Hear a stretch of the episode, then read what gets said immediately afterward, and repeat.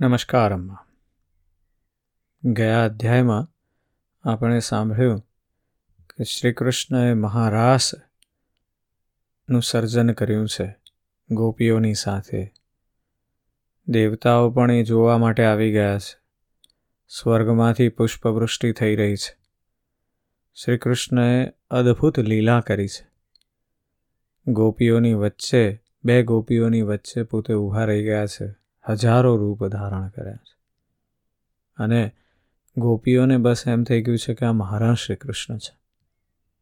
ગોપીઓ અનેક પ્રકારના આવભાવથી ભંગીમાઓથી, નૃત્ય કરતી કરતી શ્રી કૃષ્ણને આનંદિત કરી રહી છે અને શ્રી કૃષ્ણ તેમને આનંદિત કરી રહ્યા છે.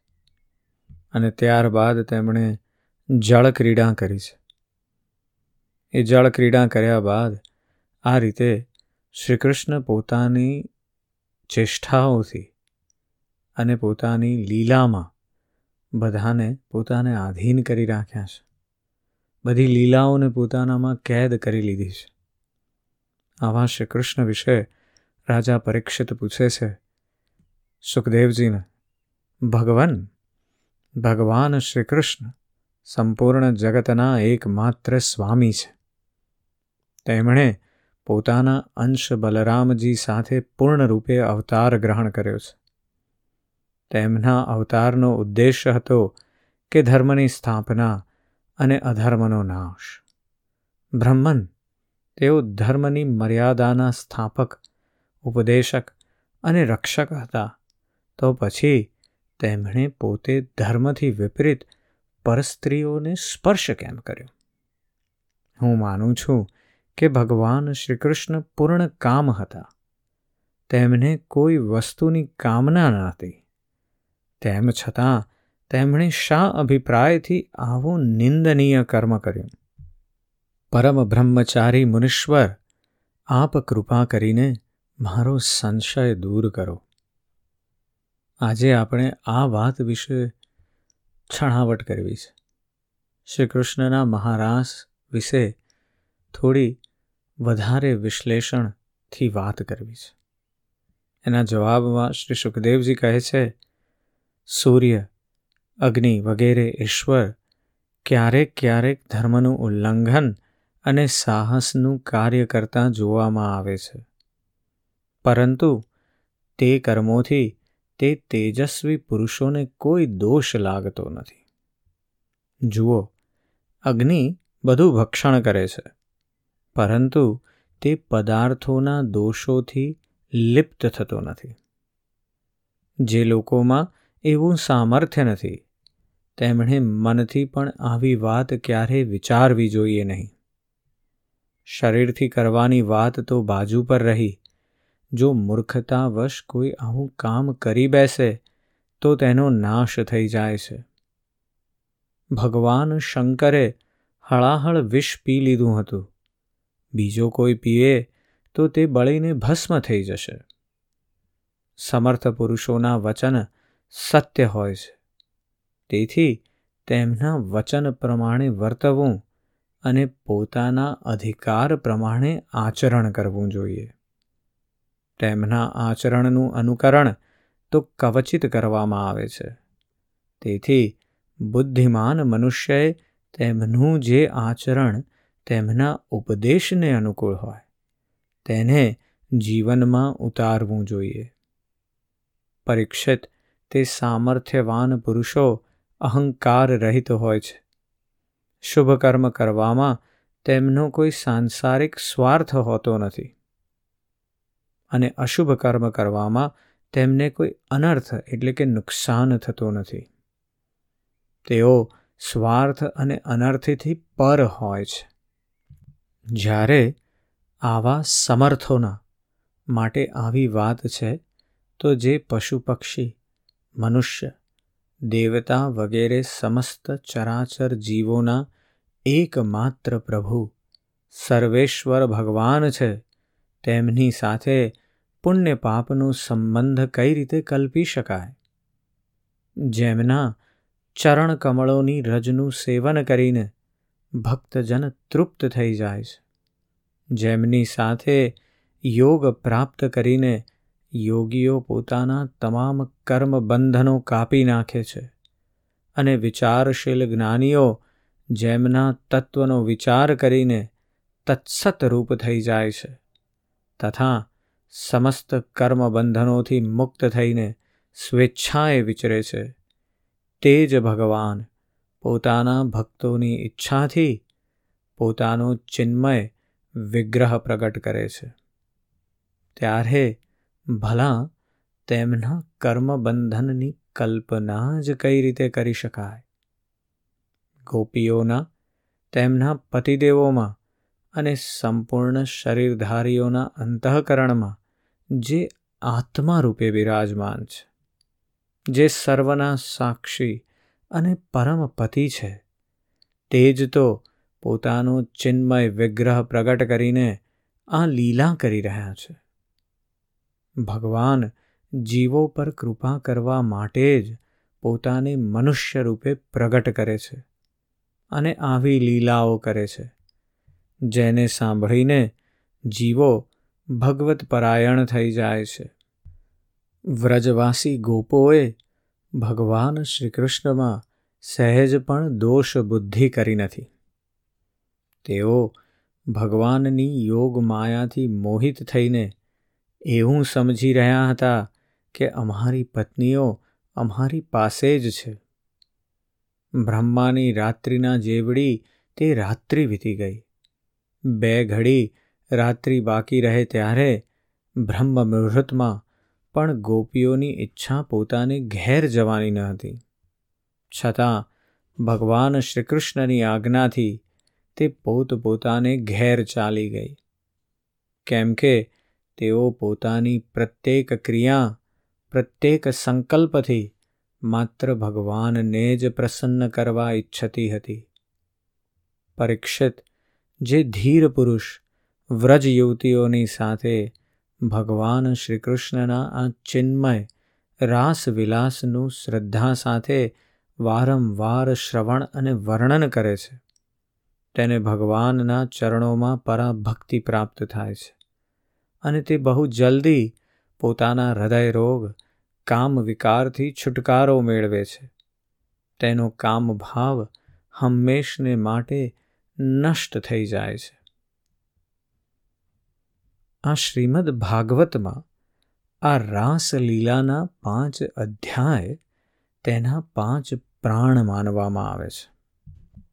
ભગવાન શ્રીકૃષ્ણની પરમ અંતરંગ લીલા, નિજ સ્વરૂપ જેવી જ ગોપીઓ અને આહ્લાદીની શક્તિ શ્રી રાધિકાજીની સાથે થતી ભગવાનની દિવ્યાતિ દિવ્ય ક્રીડા આ અધ્યાયોમાં કહેવામાં આવી છે. હવે આ જે રાસ શબ્દ છે, એનું મૂળ છે રસ. અને રસ એ સ્વયં ભગવાન શ્રી કૃષ્ણ જ છે. જે દિવ્ય ક્રીડામાં એક જ રસ અને અનેક રસોના રૂપમાં થઈને અનંત અનંત રસનું આસ્વાદ કરે.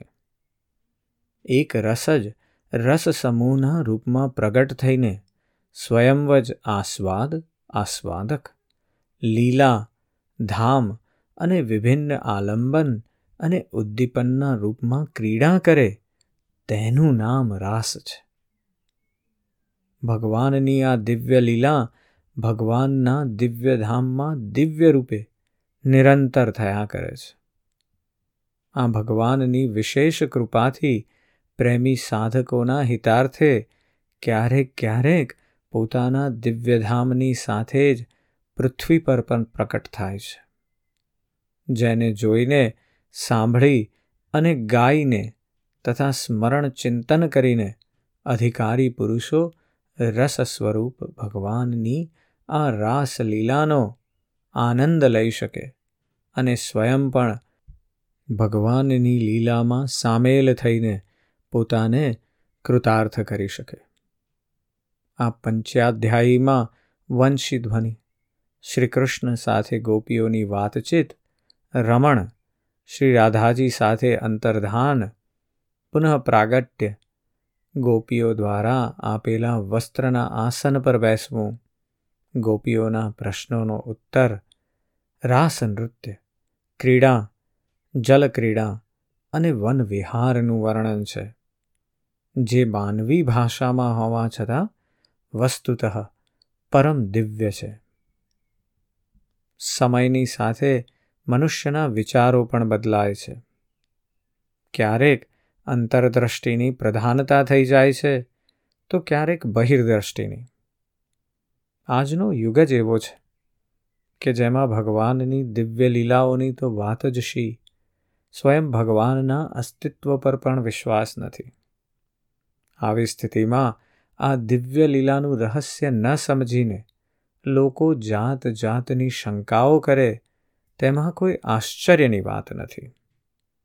આ લીલા અંતરદ્રષ્ટિથી અને ખાસ તો ભગવત કૃપાથી જ સમજવામાં આવે છે. જે ભાગ્યશાળી અને ભગવત કૃપા પ્રાપ્ત મહાત્માઓએ આનો અનુભવ કર્યો છે, તે ધન્ય છે અને તેમની ચરણ રચના પ્રતાપે જ ત્રિલોક ધન્ય છે. તેમની જ ઉક્તિઓનો આશ્રય લઈને આ વાતને આપણે સમજવી રહી. અહીં આપણે એ પણ સમજવું રહ્યું કે ભગવાનનું શરીર જીવના શરીર જેવું જડ હોતું નથી. જડની સત્તા માત્ર જીવની દ્રષ્ટિમાં હોય છે, ભગવાનની દ્રષ્ટિમાં નહીં. આ દેહ છે અને આ દેહી છે. આ પ્રકારનો ભેદભાવ માત્ર પ્રકૃતિના રાજ્યમાં હોય છે. આ પ્રાકૃત લોકમાં જ્યાં પ્રકૃતિ પણ ચિન્મય છે, બધું ચિન્મય જ હોય છે. ત્યાં અચિતની પ્રતીતિ તો માત્ર ચિદવિલાસ અથવા ભગવાનની લીલાની સિદ્ધિ માટે હોય છે.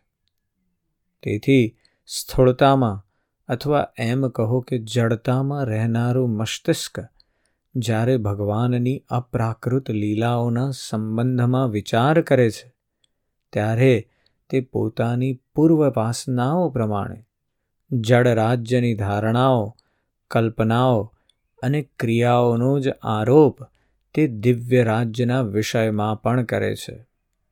તેથી દિવ્ય લીલાના રહસ્યને સમજવામાં અસમર્થ બની જાય છે.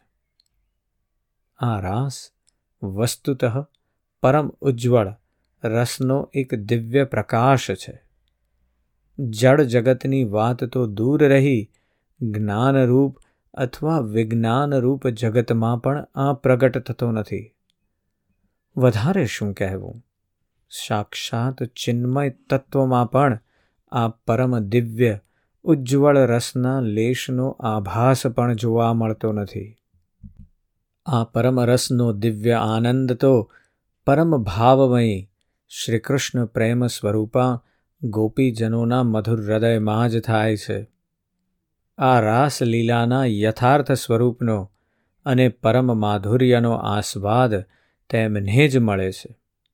બીજા લોકો તો તેની કલ્પના પણ કરી શકતા નથી.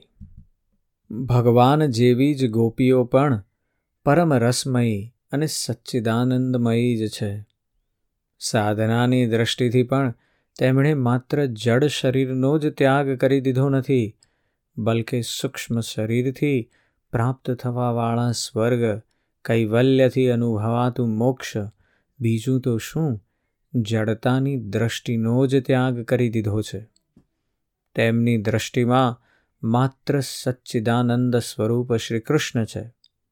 તેમના હૃદયમાં શ્રીકૃષ્ણને તૃપ્ત કરનારું પ્રેમામૃત છે. તેમની આ અલૌકિક સ્થિતિમાં સ્થૂળ શરીર, તેની સ્મૃતિ અને તેના સંબંધથી થવાવાળા અંગસંગની કલ્પના કોઈ પણ રીતે કરી શકાય એમ નથી. આવી કલ્પના તો માત્ર દેહાત્મ બુદ્ધિથી ગ્રસ્ત જીવોની હોય છે. જેમણે ગોપીઓને જાણી છે, તેમણે ગોપીઓની ચરણરજ પ્રાપ્ત કરીને પોતાને ધન્ય માન્યા છે. બ્રહ્માજી, શંકર ભગવાન, પરમ જ્ઞાની ઉદ્ધવજી અને અર્જુને ગોપીઓની ઉપાસના કરીને ભગવાનના ચરણોમાં તેવા પ્રેમનું વરદાન પ્રાપ્ત કર્યું છે અથવા પ્રાપ્ત કરવાની અભિલાષા કરી છે. તે ગોપીઓના દિવ્ય ભાવને સાધારણ સ્ત્રી પુરુષના ભાવ જેવો માનવો એ ગોપીઓ, ભગવાન અને ખરેખર તો સત્ય પ્રતિ મહાન અન્યાય કરવાનો અપરાધ છે. આ અપરાધથી બચવા માટે ભગવાનની દિવ્ય લીલાઓનો વિચાર કરતી વેળા તેમની અપ્રાકૃત દિવ્યતાનું સ્મરણ રાખવું બહુ જરૂરી છે. ભગવાનનું ચિદાનંદ ઘન શરીર દિવ્ય છે. તેઓ અજન્મા અને અવિનાશી છે. અપ્રાકૃત છે. તેઓ નિત્ય સનાતન, શુદ્ધ ભગવત સ્વરૂપ જ છે. એ જ પ્રમાણે ગોપીઓ દિવ્ય જગતની ભગવાનની સ્વરૂપભૂતા અંતરંગ શક્તિઓ છે. આ બંનેનો સંબંધ પણ દિવ્ય જ છે. આ ઉચ્ચતમ ભાવ રાજ્યની લીલા સ્થૂળ શરીર અને સ્થૂળ મનથી પર છે. આવરણ ભંગ પછી અર્થાર્થ ચીરહરણ કરીને જ્યારે ભગવાન સ્વીકૃતિ આપે છે, ત્યારે આમાં પ્રવેશ થાય છે. ભગવાન શ્રી કૃષ્ણનું ભગવત સ્વરૂપ શરીર તો ચિદાનંદમય જ છે. તેમાં દેહગુણી, ગુણગુણી, રૂપરૂપી, નામનામી અને લીલા પુરુષોત્તમનો ભેદ નથી. શ્રીકૃષ્ણનું એક એક અંગ પૂર્ણ શ્રીકૃષ્ણ છે. શ્રીકૃષ્ણનું મુખમંડળ જેમ પૂર્ણ શ્રીકૃષ્ણ છે, તે જ પ્રમાણે શ્રીકૃષ્ણના પદનખ પણ પૂર્ણ શ્રીકૃષ્ણ છે. શ્રીકૃષ્ણની બધી ઇન્દ્રિયોથી બધા કામ થઈ શકે છે. તેમના કાન જોઈ શકે છે, તેમની આંખો સાંભળી શકે છે, તેમની નાસિકા સ્પર્શ કરી શકે છે. તેમની રસના સૂંઘી શકે છે, તેમની ત્વચા સ્વાદ લઈ શકે છે. તેઓ હાથોથી જોઈ શકે છે, આંખોથી ચાલી શકે છે. શ્રી કૃષ્ણનું બધું જ શ્રી કૃષ્ણ હોવાને કારણે તે સર્વથા પૂર્ણતમ છે. તેનાથી તેમની રૂપમાધુરી નિત્ય વર્ધનશીલ નિત્ય નવીન સૌંદર્યમયી છે. તેમાં એવો ચમત્કાર છે કે તે સ્વયં પોતાને જ આકર્ષિત કરી લે છે. પછી તે સૌંદર્ય માધુર્યથી ગાયો, હરણાઓ અને વૃક્ષલતાઓ પુલકિત થઈ જાય તેમાં તો કહેવાનું જ શું? ભગવાનને ઉપનિષદમાં અખંડ બ્રહ્મચારી કહેવામાં આવ્યા છે અને એથી જ ભાગવતમાં તેમના માટે અવરુદ્ધ સૌરત વગેરે શબ્દો આવ્યા છે. પછી કોઈ શંકા કરે કે તેમની સોળ હજાર એકસો આઠ રાણીઓના આટલા પુત્રો કઈ રીતે થયા?